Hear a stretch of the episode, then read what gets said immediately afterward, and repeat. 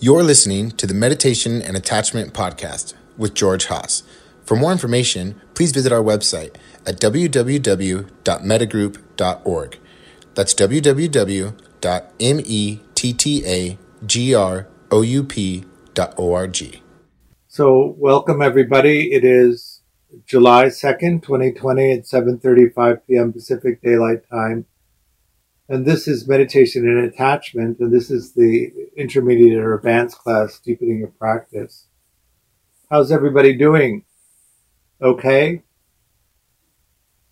Uh, they announced um, who uh, the World Health Organization this morning announced that that um, it's going to be four or five years of this this morning.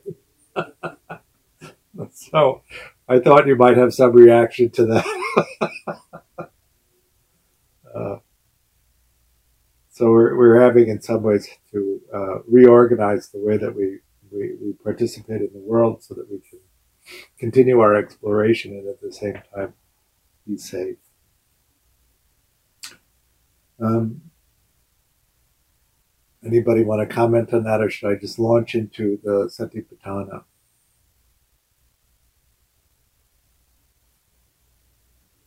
Right. Um, I've been I am wanting to talk about uh, Satipatthana. Um,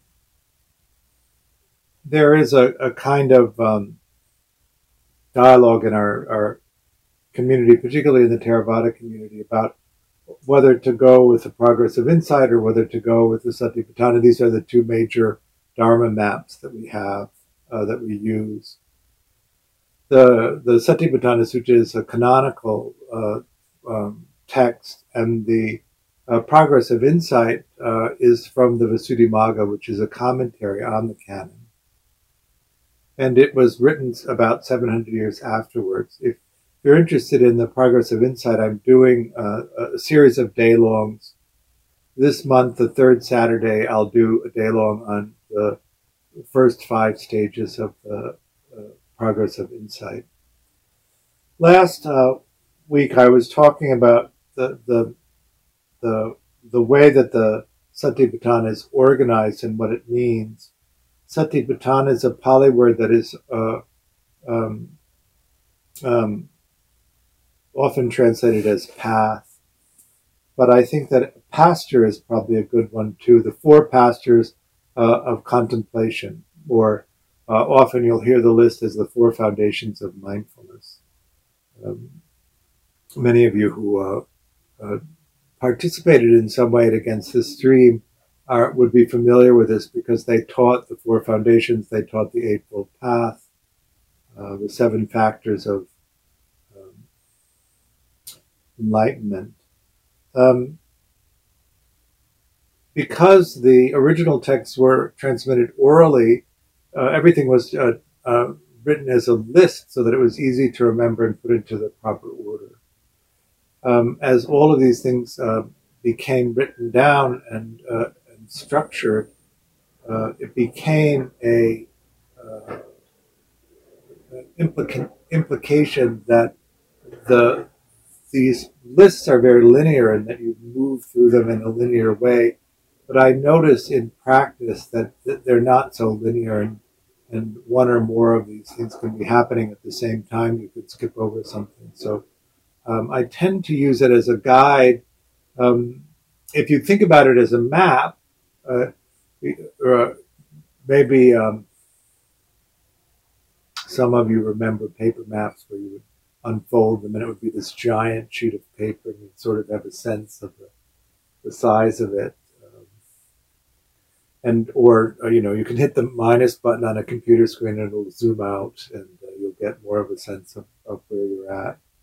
Um, but the map is not the journey. Um, when i was uh, a kid and 18 years old and hitchhiking around europe uh, um, in every small town in the south of france there was an arrow that pointed toward paris uh, and one of the early tips that I got from a Frenchman was, you cannot follow those signs and get to Paris. uh, I don't know if you've been to uh, uh France, but all of the road signs appear in three different sizes, which means they're linked to different highway systems. And if you can't read the difference between the three sizes of the signs and the colors of the letter, you can just go in circles as, as you move from one highway system to another, never actually getting anywhere. So the reason that I like uh, Dharma maps uh, is because you can also have that happen in your practice. If you're not really in a dialogue with a teacher who can direct you and, and you're, you're not um, organized in the way that you practice, you can bounce from insight to insight to insight and not really make too much progress uh, in terms of what we would call classical enlightenment. How do you discover what insights are important to focus on and what in, insights are not important to focus on? And uh, because when you do the practice, of course, insights just keep arising. Uh, and so the idea is then to, to try and organize it in such a way. And so uh, the Satipatthana is one such organization, and the, the progress of insight is another. Um, the reason that the progress of insight map resonated so well with me is because that was uh, it described the journey that my meditation practice took before I found somebody to explain to me how to practice it and what to, to look for. And so that one resonated right away. Um, but let me um, again read this, uh, which I'm going to do over and over again as we go through the class. Thus I heard, on one occasion the Blessed One was living in the Kuru County, Kuru country at a town of the Kurus named Kammasadhamma, where he addressed the monks thus Monks, Venerable Sir, they replied, the Blessed One said this Monks, this is the direct path for the purification of beings, for the surmounting of sorrow and lamentation, for the disappearance of dukkha and discontent, for acquiring the true method for the realization of nirvana, namely the four Satipatthana suttas. So in this uh, sutta, he's describing what follows as the direct path to realization.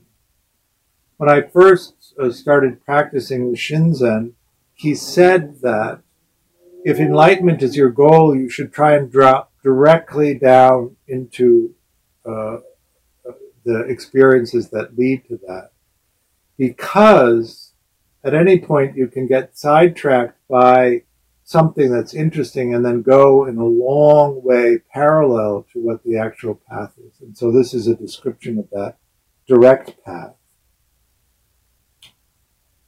Namely, the four satipatthanas. Nibbana is another word for enlightenment. Nirvana is often the way that's translated. Um, one of the things that you may notice as you begin to practice and your practice matures is that the, the level of suffering that you experience in the ordinary untrained mind uh, drops off uh, substantially. Uh, actually, um, when I began to have those experiences, I, it was mind blowing to me how I endured the ordinary suffering because it was at such an intense level for so long without even recognizing that the level the level of suffering was so intense, uh, and that you almost need to have a contrast between the mind that doesn't suffer and the suffering mind in order to recognize how the ordinary way of being in the world uh, creates such suffering. In some sense, what we're talking about is that we have the capacity to sense of uh, the object that can be sensed, and when they meet, a consciousness arises of that sensing experience but it's unfixated and undefined. And then uh, it's evaluated for processing speed. Uh, pleasant, unpleasant, or neutral is the typical translation in, from the Pali. The Pali word is Vedana. Um, Nama Rupa is the Pali uh, for the sensing experience itself. And then it's compared to the perceptual database. And if there's enough of a match in the perceptual database it attaches to the unfixated sensing experience and we project outward our interpretation of the sensing experience. So you might say that enlightenment is recognizing that that thing that we project out there that looks solid, and real is actually coming from inside of us and being projected out. That it isn't there in the sense that we might believe it's there because we're perceiving it's there. It's our version of what's there based on our interpretation of the sensing experience. And that when we believe that the, the representation out there is actually out there and accurate, that is the underlying source of so much of our suffering, rather than being in a place of uh, uh, curiosity about how we've made it from the data that we got uh, to make it. And we need to have a direct experience of that. So, in the beginning of practice, of course, you listen to teachers like myself describe this and take it in. And if you take it in as it's intended, which is uh, what we mean by faith in Buddhism, is that I'm describing something that I experience in a, in a way that I'm hoping will be communicative to you so that you'll know what to explore so that you can have the direct experience of it. I'm not telling you to believe my version. I am trying to provide a way for you to explore in such a way that you have a direct experience of what that process is so that you can know it directly. So the four satipatthanas, what are the four? Here monks in regard to the body, a monk abides contemplating the body, diligent, clearly knowing, mindful, free from desires and discontent in regard to the world. In regard to feelings, he abides contemplating feelings, diligent, clearly knowing, mindful, free from desires and discontent in regard to the world. In regard to the mind, he abides contemplating the mind, diligent, clearly knowing, mindful, free from desires and discontent in regard to the world. In regard to dhammas, he abides contemplating dhammas, diligently, clearly knowing, mindful, free from the desires and discontent in the world. And so, last time when we were talking about this, um, contemplation is this this meditation. Vipassana uh, means uh, V, which means to uh, divide. Some people translate it as to look back, and passana means to see. So, to see, uh, one way to translate it is is that you take the sensing experience and you divide it into the individual sense groups, and then you examine it as a way of seeing how the elements come together to form this complex experience of the world. Or you might look at it as the warp of a tapestry, and then the experience of, of uh, the present moment is woven into it to create the image on the tapestry. Or you might translate it as constantly looking back. So you look at the creation of a conceptual reality and then you sort of reverse engineer it so that you can understand how you created it in the way that you did. Remember, I was talking about the four dials, or if you're tuning, just tuning into this class, uh, there are four dials which are are, are related to the, the nature of your contemplation. So you're, you're examining through seeing, diligent, clearly knowing, mindful, and free from desires and discontent, discontent of the world. So diligence means the energy that you put into the contemplation. Uh, too much energy in the mind is restless and agitated. Too little uh, energy in the mind is uh, sleepy or slothful sloth and torpor is often the hindrance that's described there. So you want to keep the energy in the middle so you can stay and abide calmly. Clearly knowing means that you know where your attention is and what the sensing experience is that you're perceiving. In the beginning, maybe uh, you're not so embodied in the way that you operate in the world. So as you begin to explore the body, teasing apart the different sensations and understanding what they're related to become is the challenge. Often, uh, this is uh, for some people anyway, the division between what's an emotional sensation and what's a physical sensation. In sight space, uh, external sight space, if you're a seeing person, most people can pick up on that. Um, is it so habitually fixated that you're unable to detect the unfixated version of sight space, which is really a very pointillated sort of color dot swirl of energy rather than this solid place? In internal visual thinking, can you detect the different aspects of internal visual thinking with enough clarity to tell them apart? Uh, and often in the beginning of meditation, you can't do that because you don't have the resolution. So this is the development of sensory clarity around what you're actually experiencing. External sound space, most people can detect if they're hearing. Internal auditory thinking, most people can detect. But did you notice that there's a subtle vibratory energy in auditory thinking space that's there most of the time, and that the cognition of what the clear talk is going to be precedes the clear talk in the mind, and then the different aspects of the body. Mindful is a word that in our culture has a lot of different meanings to it, particularly as it's been popularized.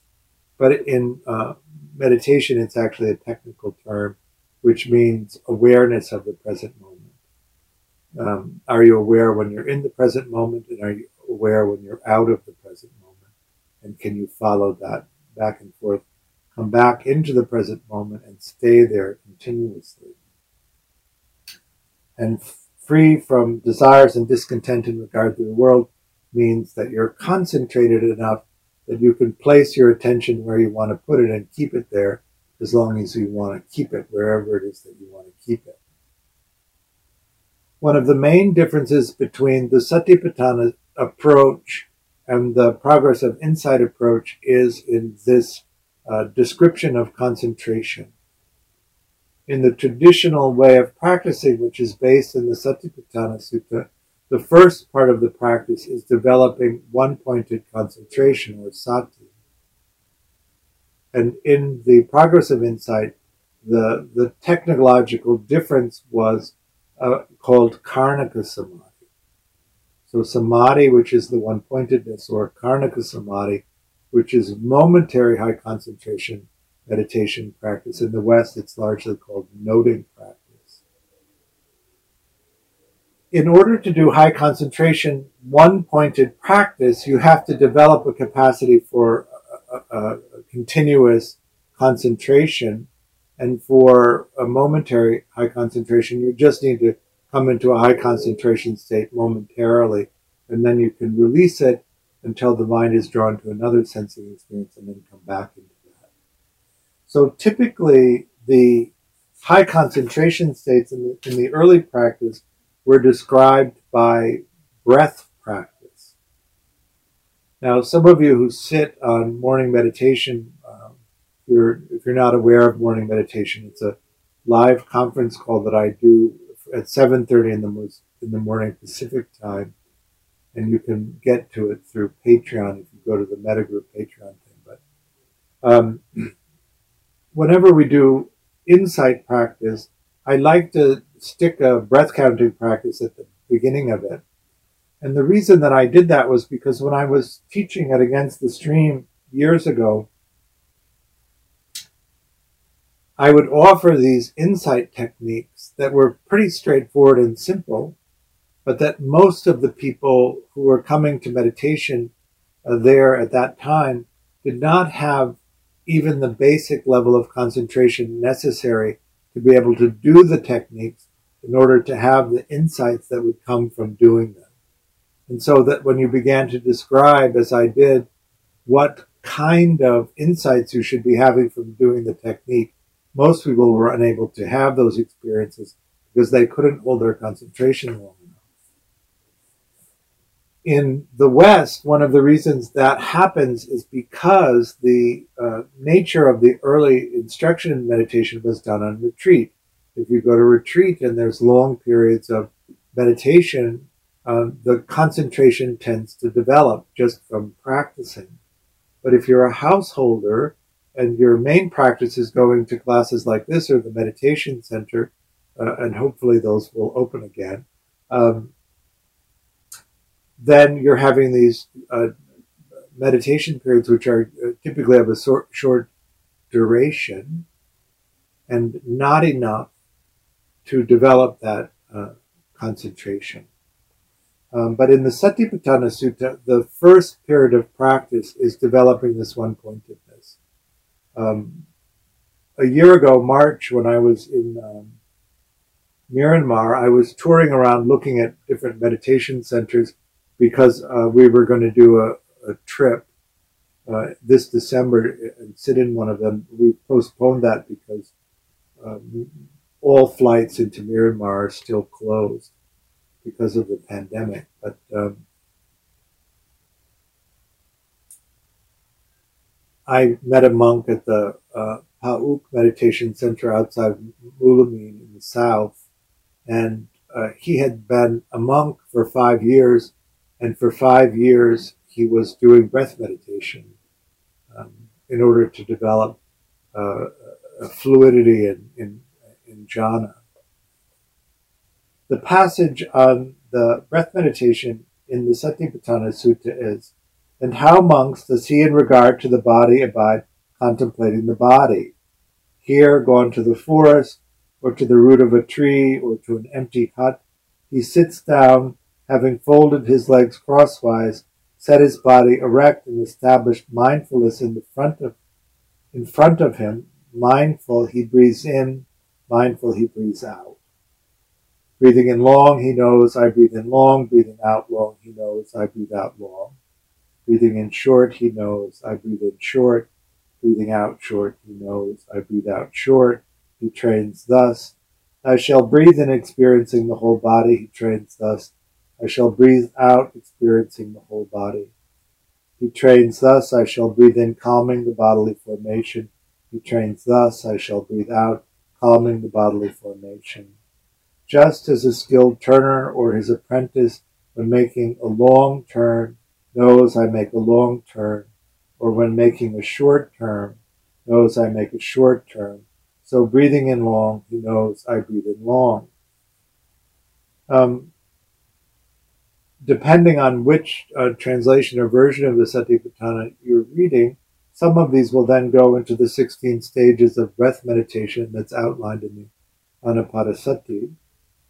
And in the early part of the training, um, often the instruction is to uh, stay with breath meditation, uh, go through the 16 stages, and in the process develop uh, vipassana jhana. I thought that I would explain briefly what vipassana jhana is, which is a series of high concentration states. Um, we pick an object of meditation and place our attention there so that when we're working with breath meditation, it's the tip of the nose, the opening of the mouth, the back of the throat, the rising of the chest, the rising of the belly.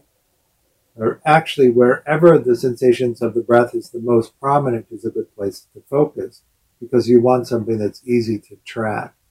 As you concentrate on the breath and as you practice over a period of time, the breath tends to slow down and get much more shallow, and so the sensations of the breath become less and less distinct and harder and harder to detect. This has the effect when you practice in this way of developing sensory clarity because you need to be uh, sub, uh, sensitive to very subtle sensations in the body. Also, being able to maintain awareness of a single one pointed place to focus is useful and smaller objects are easier to focus on than larger objects. So the tip of the nose, which is the smallest one, uh, but also the most subtle in terms of sensation, actually is the easier one if your concentration isn't so good because the spot is so small. I tend to hold an, uh, an awareness of the opening of the nose and the opening of the mouth because there's a temperature change from the air coming in and out, and often a sense of humidity coming in and out, which makes more of a sensation to detect, so it's easier. You place your attention there and sustain it. So these are the first two aspects of jhana, to place and sustain. So vitakka in Pali means to place your attention the object of meditation. Vichara means to maintain awareness of that continuously. What happens if you do that is that the body mind uh, becomes enraptured in the object of meditation and energized. And when you're able to detect this physical energy that arises, which is called piti, typically what you do is then switch your awareness to the energy of the piti that's arising. Uh, one of the reasons to do that is because it's a stronger sensation. It's easier to, to track and, and follow. Uh, some of you have practiced with me, uh, have uh, received the instructions on metta jhana practice, which is largely the same. It's just a different object rather than focusing on a physical sensation, you're focusing on a view or a mental construction. Once you once you switch to uh, monitoring the piti, sukha arises in the body. Sukha is uh, often translated as bliss. One of the things about the English word bliss is that we generally uh, connote an intensity of the experience with it, so a strong intensity. But bliss can be quite subtle in, in meditation practice in what they mean by sukha. So a, a pleasant, uh, calm uh, feeling overtakes the body.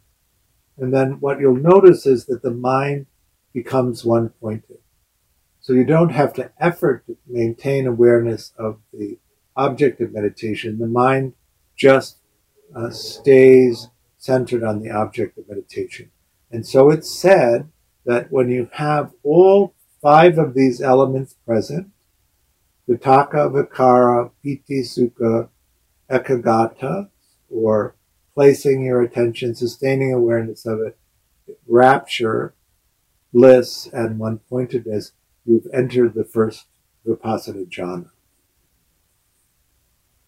The first Vipassana jhana is quite unstable, so you pop out a lot and then you recognize that you're out and you come back in, you reset the meditation, you're contemplating the breath, you pick your spot, um, you adjust the energy so that it's in the middle range, you have sensory clarity of what the object is, you're mindful and you're concentrating.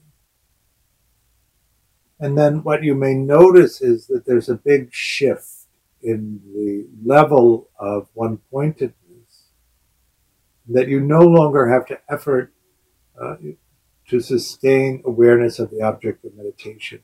So you're talking then about three different aspects out of the five are present in the second jhana, piti, sukha, and ekaggata. Here we again come into a difference between the Satipatthana Sutta and the uh, progress of insight, because the progress of insight was written uh, and based on the Visuddhimagga, or from the Visuddhimagga, the commentary on the on jhana in the Visuddhimagga is different than the canonical. When I was uh, in Myanmar with uh, U Indika Sayadaw, uh, one day the nuns gave a description of the jhana uh, metta jhana practice and vipassana jhana practice. And the following day, the, the Sayadaw gave the same uh, talk, but described the jhana states quite differently because he was teaching from the canon and the nuns were teaching from the Visuddhimagga. I asked him which uh, version he thought was better for students to learn now, and he said that he thought that the version in the Visuddhimagga was better, but that because he was a monk, he was obligated to teach the canonical version of it. So in the Visuddhimagga, there are four uh, uh, jhana, Vipassana jhanas before you get into the esoteric ones, and in the canon there are five. Um, but for short of, uh, for the purpose of brevity, let me talk about the Visuddhimagga, when you move from the first jhana to the second jhana, you, you drop the need to place and sustain your energy. But being in the in the high concentration state of the second jhana, after a while the energy of the piti becomes too coarse and the mind drops a further level. And in this place, bliss and one pointedness are the characteristics of that. When I was first uh, sitting with Shinzen, uh, he said that the most pernicious trap in meditation is the third uh, Vipassana jhana. Um, because it's such a blissful place that if you train yourself to do it really well, you can become highly concentrated and, and in intense bliss states, and you can stay there for as long as you want in that bliss state. But you never make progress in terms of insight that would take you to classical liberation.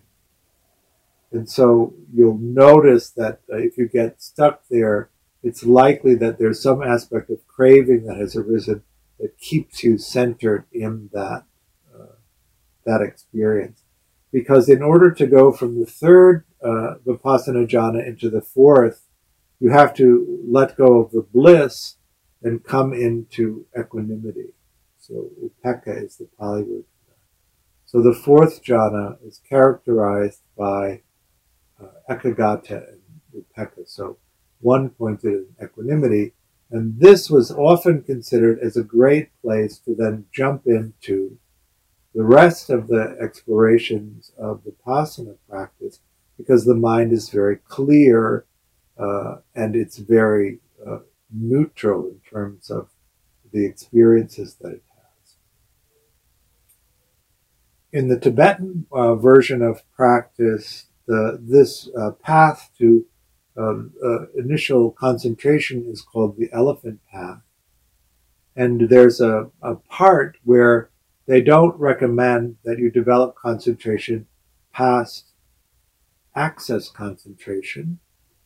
And called access concentration because concent- that concentration practice is just concentrated enough that you could enter into jhana or you could enter into vipassana, but because the jhana practice is not a direct route to uh, realization, that you, you can bypass the development of jhana and go into uh, the vipassana practices.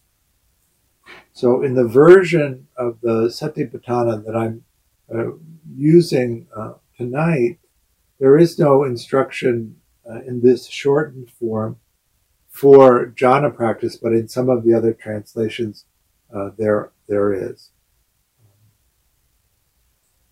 Access concentration means that you can place your attention on an object of meditation and sustain it for as long as you want to. And when I teach it, I tend to think that if you can place and sustain awareness on the breath and count up and down uh, to 10 for a period of 10 minutes and not get caught up into thinking and lose the count, But that's a sufficient level of concentration. we would then go into um, the refrain. The refrain is repeated 17 times throughout the uh, uh, Satipatthana Sutta, and it describes a way in which you should examine things. So, in the beginning, what we're doing is developing the capacity to contemplate or meditate, uh, uh monitoring these aspects, uh, diligence, uh, seeing clearly uh, mindfulness and uh, concentration, if you will, um, free from desires and discontent in regard to the world. I'm shortening to concentration. And then these overlays of how to investigate. So, in this way, in regard to the body, he abides contemplating the body internally, and he abides contemplating the body externally or he abides contemplating the body both internally and externally. He abides contemplating the nature of arising in the body. He abides contemplating the nature of passing away in the body. Or he abides contemplating the nature of both arising and passing away in the body. Mindfulness that there is a body is established in him to the extent necessary for bare knowledge and continuous mindfulness. And he abides independent, not clinging to anything in the world. This is how, uh, in regard to the body, he abides contemplating the body. One of the things to understand about this refrain is that it's talking about, uh, in regards to the body, abiding, contemplating the body internally. This is the experience of you. and externally is the experience of other people.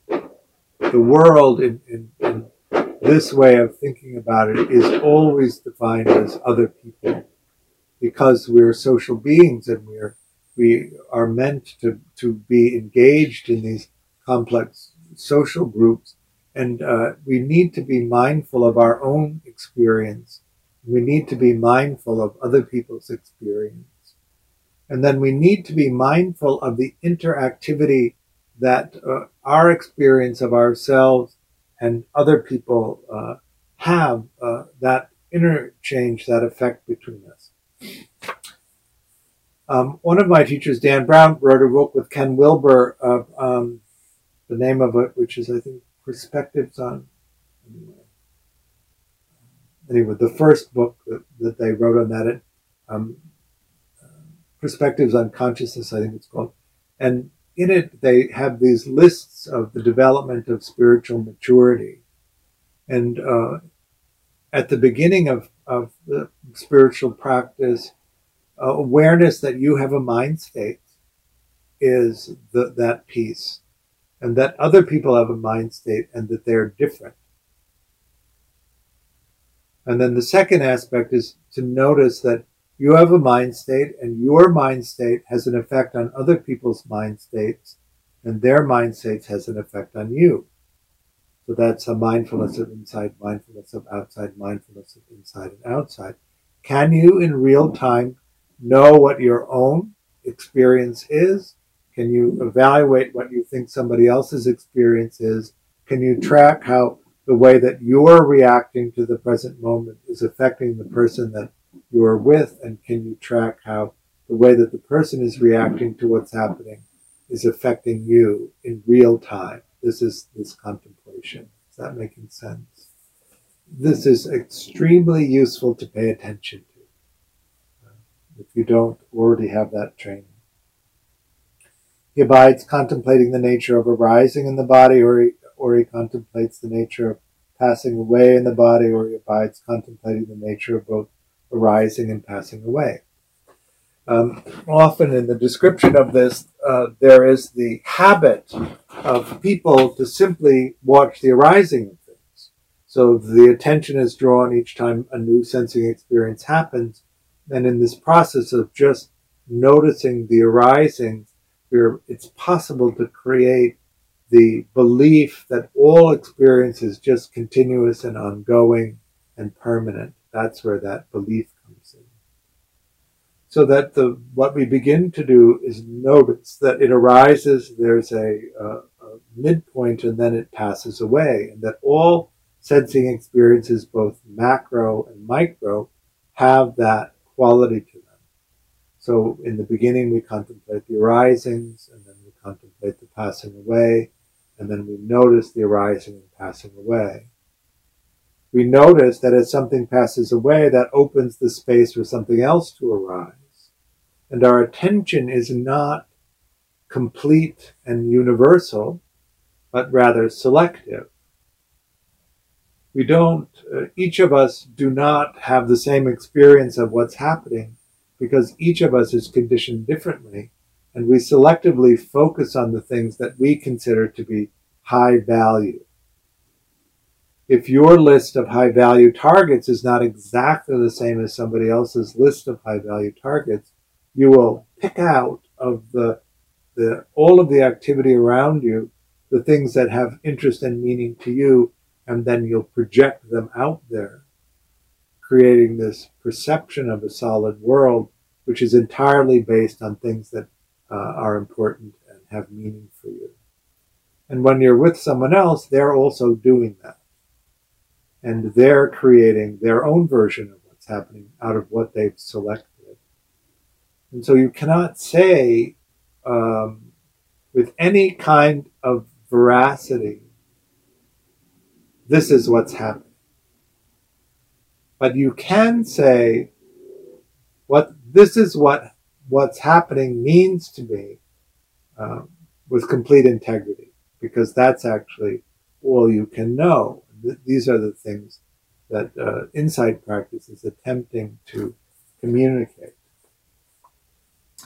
Um, as we move down the list in terms of developing spiritual maturity, you have a mind state, other people have a mind state. The way that you are and how you react has an effect on their mindset and how their mindset is affected has an effect on you. You can track that in real time.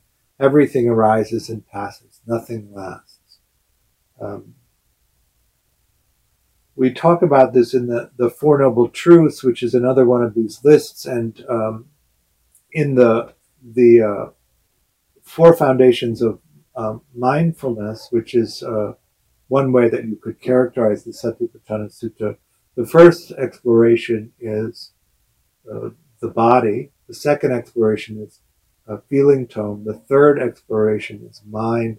And the fourth one is the Dharma, or the teachings.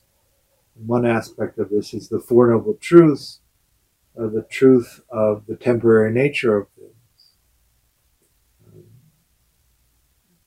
Uh, sometimes it's translated as uh, life is suffering. I don't tend to, to like that translation because it's it's it, inaccurate. Um, uh, life is unsatisfactory. Uh, I think was a was the way that Shinzen used to talk about it. Um, so that even if you get everything under control and even if you're very skillful, it remains uh, unsatisfactory. Um, but the one that I really like is the way that Dan Brown translates it, which is um, you're reactive. And you react whenever you uh, contact something uh, that you can detect with your sensing experiences. And no matter how enlightened you become, because we live in a human body which has sensing experiences, you remain reactive. And then we come into the second one, which is that uh, wanting things to be different than they are, not wanting things to be the way that they are, not being able to pay attention to it.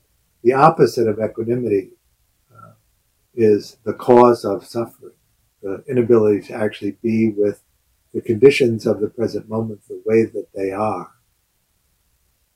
That need for them to be different, that need to create some different uh, alternative reality to what's actually happening is the the source of suffering, and that there's a way out of that uh, suffering, which is the Eightfold Path.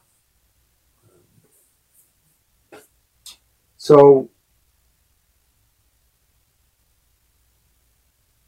these aspects of exploration, their awareness is again this idea that you need to know enough of what's going on so that you, you have a sense of what's happening, but you don't need to know every little. Uh, also, uh, pointing out that you can't know every little thing. Um, I like to turn to the the uh, neuroscientists for this as a, a way of explaining it. Um, when I was um, in Myanmar, the Sayadaw was giving a Dharma talk about how one of his students was able to fly on the energy of piti. And he was talking about it in the most concrete, literal terms. And so I'm being, you know, sort of a dyed-in-the-wool smartass, raised my hand to ask a question about it. And his response was, you have one of those sharp Western minds, so you can't see what's really going on which I thought was hilarious and a, a really good answer. Um, Dan, on the other hand, in, in, in a similar uh, smart ass uh, inquiry, um, said, uh, in the West, we like things to be described scientifically because that's miraculous for us. Whereas if we describe something metaphysically, we're immediately uh, doubting uh, the same a level of magic that we would be instantly accepting if it were described in scientific terms. And so here's the science.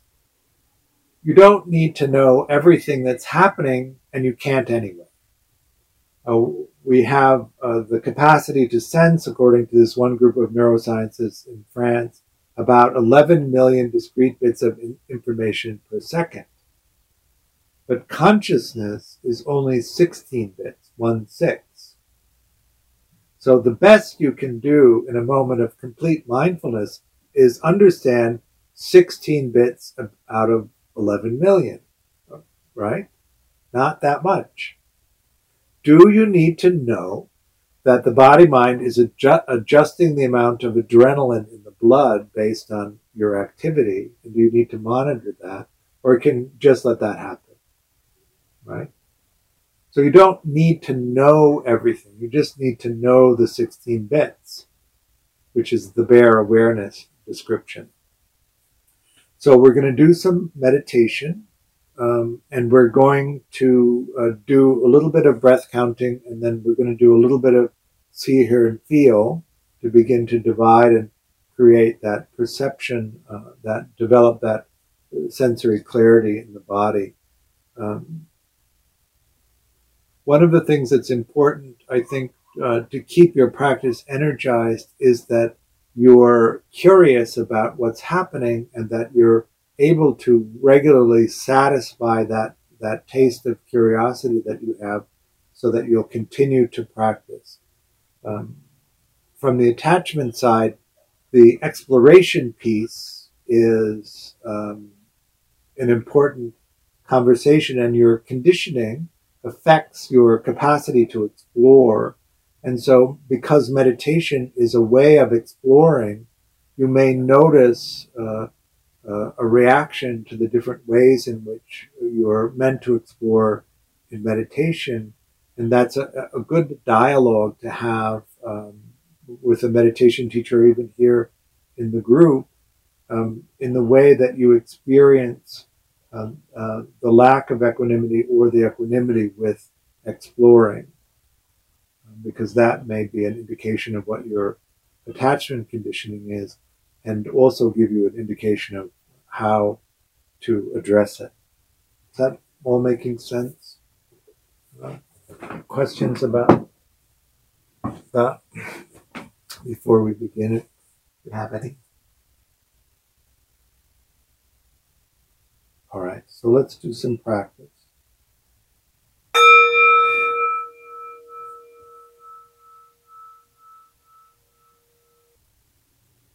So, okay, so you're just there, letting your attention be drawn to wherever it's drawn, and then just noting it.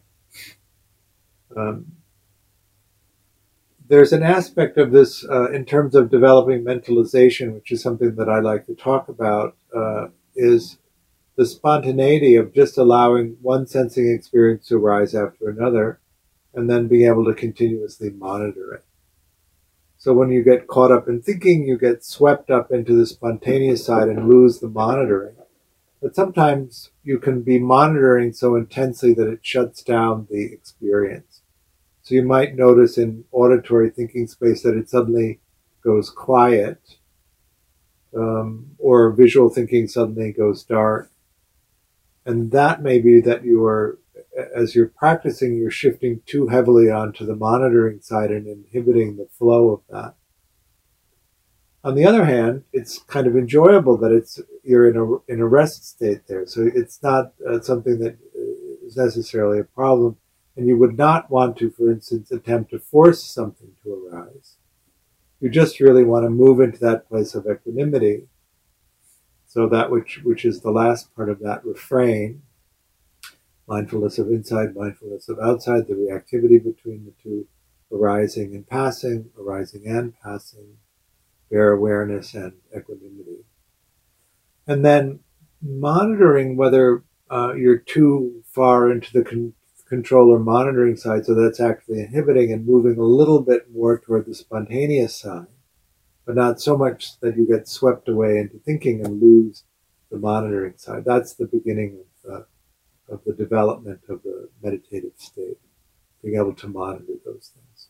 Good. Something else? Or that was good? Good answer? Good enough answer, I like to say.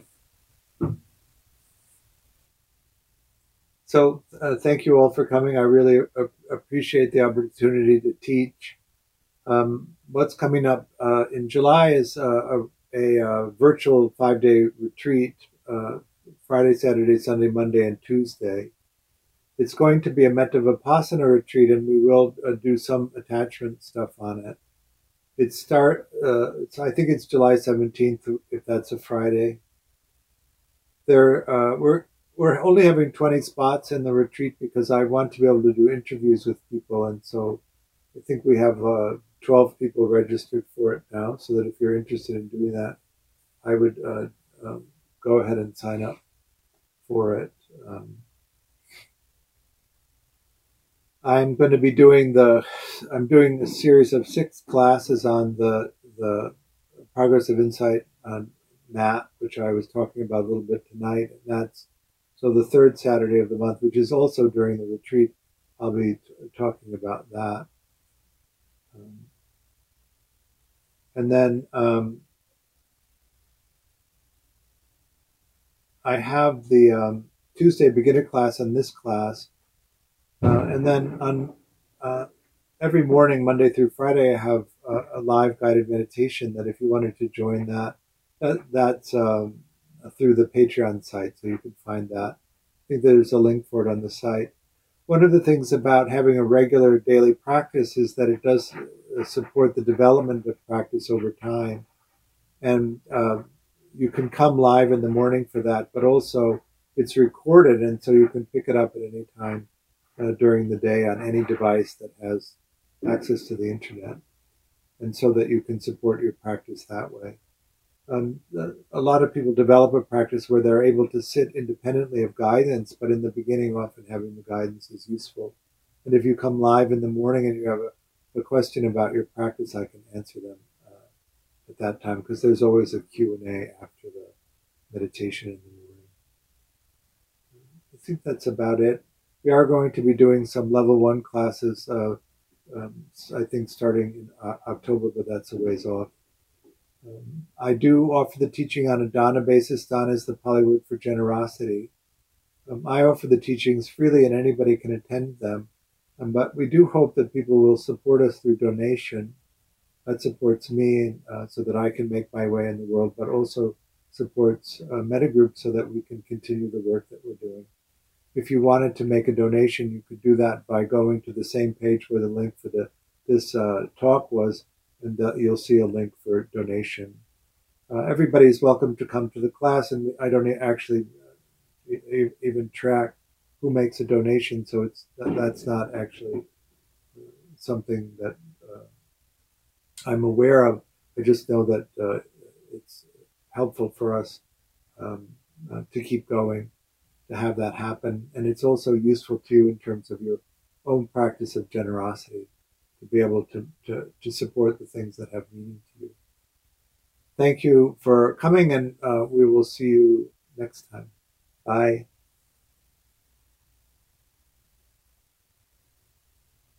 It's not up yet. Uh, it, it, we'll put it up about two months ahead, so it comes out in October, then uh, probably uh, beginning of next month.